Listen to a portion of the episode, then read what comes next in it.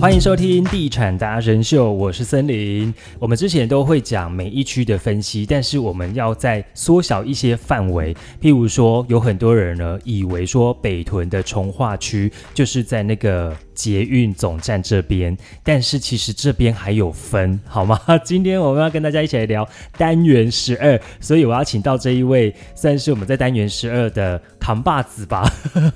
欢迎我们的秋露。 嗨，大家好。在我们单元十二算深耕蛮久了哈、从化区开放到现在以来，就是从没有建筑物到有建筑物吧？我那时候对于这一区差不多也跟你同一个时期，对，差不多。因为我那时候还要介绍朋友来买这一区的房子，对，所以我必须要对这一区要有一些些的了解，所以我就开始做功课。那因为刚好又是在这一行的关系，然后当时看到这一区，真的觉得哇，鸟不生蛋。 对，真 的，当时是荒野漫潮。当时应该刚从化的时候，目前应该只有九二一那时候受灾户为了盖给受灾户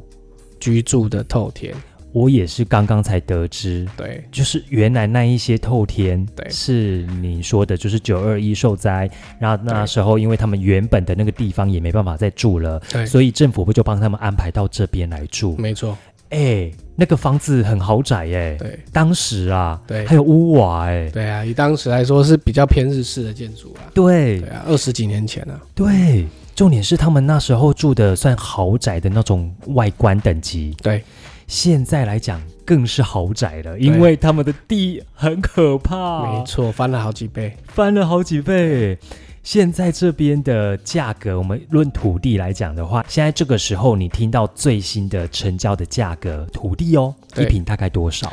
目前实价登录可以查得到的注意之一的价格大概是在五十五万六，五十五，对， 相较于一年前我们所听到的四十出头万，已经差了大概十来万了。是在那个南新路那边吗？，对，没错，离这里很近哎、对，就是在东光国小附近啊。哦，了解，卓森那附近，对对对对那边五十几了，，对，土地土地五十几对没。错那如果换算之后，好啦，我们明年开发好了，对那这样子价格呢？你去价格推目前推我算们初步推估应该是会落在四十五万基本的。 现在这边差不多多少？现在目前成交行情来看的话，大部分落在三六到三八，所以如果明年推，那等于是涨了又又快要十万块，将近。也太快了对，吧？没办法，因为土地实在是飙太凶了。我们认真在思考单元对十二，大概是两年前的事情。对，推没案错第一个推没错，案，那时候这边基本上都还没有，都还是平地啦。那时候你知道价格差不多，我有看到二十四左右的差不多。对成交，二十四。对，那你要再加车位的话，好啦，二十三、二十二，嗯，那个算是在最早期的第一个建案，那时候买的价格。然后你说明年好过了三年，结果这样子变成了四十五哦。对，目前初步估 计啦。当然，因为因为现在嗯不管是土地成本还是营建成本都是节节攀升嘛，嗯，那那个涨幅是已经快到我们没办法追上的了。嗯所以目前各大建商在这个区域开发也是保持着观望的态度啦。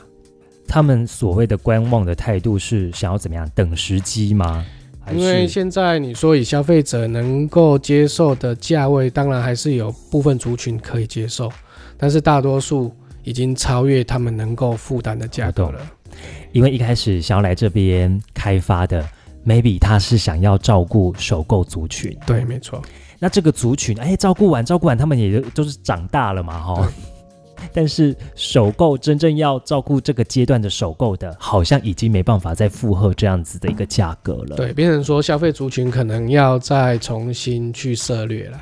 已经没有办法说像当初设定首购那样子来做开发了。好吧，那首购不行的话，那投资客呢？有可能吗？投资客这个就要看他们各各个区域的属性呢，因为有些地方可能投资是自产型，嗯有些可能是收租的，嗯有些可能就是赚价差的。嗯但是以这个区域来讲的话，应该是要保持着比较长期的态度了。因为我会把首购，然后提到了投资客，对是因为呃他们会喜欢同一个产品，对很多首购是抢不赢投资客，对对。那既然这样子，好吧，那这样子那就剩自助了。对，那自助的话，我到底要把它定在哪一种？是二次换屋呢，还是首换呢？等等的，大概会是定位在哪一种的？因为未来单元十二的话，其实一般我们分类比较初步的分类，大部分就是像你讲的自住或者是投资用。嗯但现在以自住来讲的话，首购族群已经消耗消耗一波去化了对差不去化了多差不多了。对，那接下来可能就是临近的旧屋换旧换新，哦，旧的换新的，对，甚至说本身已经有有房子的小换大，对，好这几个族群来做涉略。嗯，对，那你说总价部分，当然是也是要以他们能够负担的总价为主。嗯那如果说现在如果没办法在新成屋负担总价的话，大部分都会转到五到十年的中古屋去承购居多。哇，未来这边会到四字头，然后那周遭不就更更更多了？但是如果论那个旁边离单元十二近的旁边的那个捷运总站，对，这边大概会落在哪一个点？目前听到的大概都在三字头了，，对最少都要三字头了。对，那你看未来可能也是要以它承购的地价跟建筑成本下去推估，基本上应该也是不会低于三十五万的。嗯，对，你知道为什么会问这个？因为我想要让听众知道说什么单元十二四字头了。对，那因为你要做比较对，因为那个捷运总站那边三字头了，为什么这边不能四字头？对，那你想说为什么这边可以四字头对？因为那边的地理的位置条件跟这里完全不一样。对这边是低密度的，没错，那低密度我们之前也有讲过，它的这个环境就会比较好一点，所以理所当然就是土地会贵一点。对。那价格也会高一点。就是顾名思义，低密度就是说它开发程度没有像我们那个北边基捷那边密度这么高，所以它可开发的土地可开发程度相对低的话，建商在开发成本就会比较高，哦，所以反映在房价上面相对的就会比北边基捷特区还要再来的稍微高一点。哇，你帮我们做了一个非常完整的就是分析， 对对对，这就是一个比较基本的一个概念了。 嗯，对，因为我让们大家知道一下，因为据我所了解的，低密度就会让我想到，哎，绿富率高，没啊，错，公园就多对，然后路大条，没错那，规划的就比较不会那么的紧邻，对每一栋每一栋这么的距离这么近。OK，好，那这一集我们特别用这种小区域环境来跟大家介绍单元十二。很多人都会说他们很想听价格，所以我就会把价格先摆在前面是。那再来就是整个环境的介绍，因为单元十二它是在松竹路嘛。对如果我们松竹路往这边是算是松竹路以南，以南对，的方向的话，那右边就是汉西。汉西，对，那左边就是左边就是我们北屯路。哦北屯路对对对对 o k 然后单元十二呢，就是介于在汉西跟松竹路这中间，汉西西路、对汉西西路跟北屯路中间，汉西然西路后跟松松竹路以南。松竹路以南，对，没那错。以嗯北的话就是基捷特区，集结特没区，错。那石岐那边呢，石岐那边就是我们汉西以东。以东哦汉西东路，对，没错。哦没错了。解，好，所以十二的旁边邻居就是石集结岐特区对嗯跟石石岐，岐，没错没错。好，当然大家现在就是对于这个单元十二的这个地理位置应该有印象了哈，不要再来说我来看北屯的从化区，然后跑到那边去，没错没错。然后就说那边是单元十对二，，其或者实是搞有其实混有了，好几个从化区。好几个十一期也是十四期也是对北屯啊没，错没错。所以人家说北屯那个量体大不是没有原因的。好，那我们再讲到，如果像是以单元十二这边的话的一个发展，它是之后有一个学区，它我知道它东光国小就是一个学区了嘛，没错。那未未来还会有吗？目前它从化区里面是有规划文中文小的那个预定地，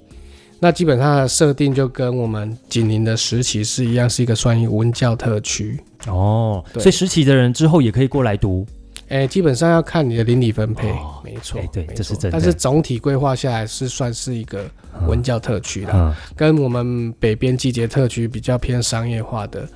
比较不同。哦，对我了们这边是解，偏文教比较偏对对文教，有学校、学没错没区，哎错，然后有公园。对。 OK，那这边还有什么未来性的发展吗？其实未来性，第一个居住品质好，第二个你青山傍水，嗯，对不对？你要到说大坑、爬山、嗯运动、退休族群，嗯甚至北屯在地人所讲的，嗯，在地是没有工厂哦，对，的， 所以空气上面比较来讲会相对比较干净一些。嗯，当然，你说台中空气这个我们不会也最近蛮好的。对，最近还蛮不 错的，对对对对对。好啦但是嗯相对来讲的话，北屯这边以在地人的说法是，他们没有工厂，嗯所以在环境污染上面会相对更低一点。嗯，比较下来是这样而且它商业区又多，对，那未来包括交通动线是双铁、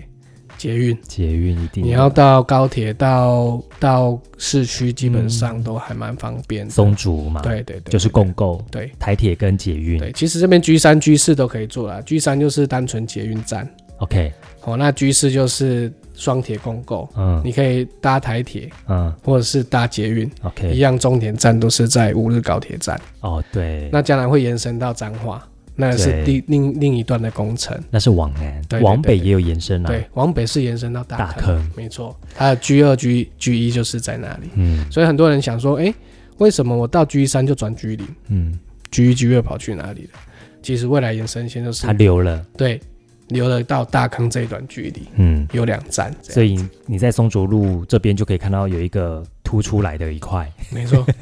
人家已经帮你预设好了啦，对对对对哦对对所以这个是未来可行性的没。错那当然，人家也会担心说，哦，从化区，你刚刚讲到鸟不生蛋，现在这边其实我看到松竹五这边已经有一个全家了，没，错，它开了没啊？开了，哦，开啦已，经开了。待会去逛一下哦，但是要待会去看一下进去还是要十连制一下。 没错没错，现在疫情 严重，哎、对，人多嘛？你这样观察，那一家那一那算是单元十二的第一家超商，基本上如果超市会进驻，它就是预估未来的人口量一定有到达一个程度因。为对面就封签了没嘛错。那在过去就是有春水堂那对边，然后又有那个精锐的，没错呃两，个大楼基量地体其实还蛮大的。慢慢的开始有了。对，而且像这边已经有住户入住啦，有啊，像蒙未来，没错，封签其实也都准在陆陆准备续要续交在交屋屋了对对对对对，然后还有一些透天的，没错。因为透天你最了解了。这透附天有近哪几个开始在交屋基或入本住？上大山山哦对，大山入住啦，基交屋本上了已经都是交屋了，啊，交屋了哦。对对对对，交屋了。 OK，对对对那还还有呢？附近就是更早期汉那一语些有吗汉语啊，汉语两远近、嗯竹，近他然后们陈总建设对陈总的 OK，然后还有一些南行路上面一些透天，基本上、那个圣彼得，对对对对对新辉圣彼对对对哦得对。对，那未来呢？这最近这几几周、几个月里面有，其实这几周可风能尚对风尚缤缤纷纷也准备陆陆续续要讲了 OK 对对，风尚缤纷还有吗？会不会很多人也在问？因为他规划的真的很好，基本上可遇不可 求了。对，还有没有可能就是需要问公司那边了？好，这边的透天从一开始我记得好像两千多，三千内，一开始哎、对三千内一，开始就是三千，像雅顿那一没些有三千内，哦，三千三千内，对三千万以内，但还是三字头啦。没错， OK，那到现在目前呢，已经大概多少？是做四万五了，做四望五，没错，前阵子我有听到五千多了，没错，林路的，对，而且他好像是住几啊，忘了注意，住一嘛没哈，错齁住一就五千多了对，好可怕哦！而且牵扯到将来那个时程奖励的部分啊，什么意思？就是当从化区刚开始开发的时候，政府为了奖励大家在时间内赶快开发，啊加速开发， ，OK，所以它会有在一定的时程之可能内，三年内啊对，你就要赶快来报个对建那个建照啦对，，给建商他们额外的可用的建筑空间，就是容积对，容积会增加， ，OK，没错。那我就可以再盖高一点，所以在早期的时候，建商他们在开发的时候，他们的容积相对高，嗯所以当时可以用相对便宜的价钱买到相对大的房子。可是当一旦时程奖励过了之后，你要用相对高的价钱买到相对小的房子。嗯，所以这就是在有没有时程的差异性。当然，有些建商他可能会用其他方式让容积增加，但是在未来这个区域的透天可能会越来越少，甚至更稀有。诶你无形中又帮大家解答了对，因为在前阵子大家就会觉得那个居里那边没错，捷运总站那边为什么在这一两年要疯狂的盖？因为就是像秋露所讲的，时程奖励的部对分，对，那如果说，呃，我已经在时辰奖励的范围内、时间内，我取得建照，但是我就是嘖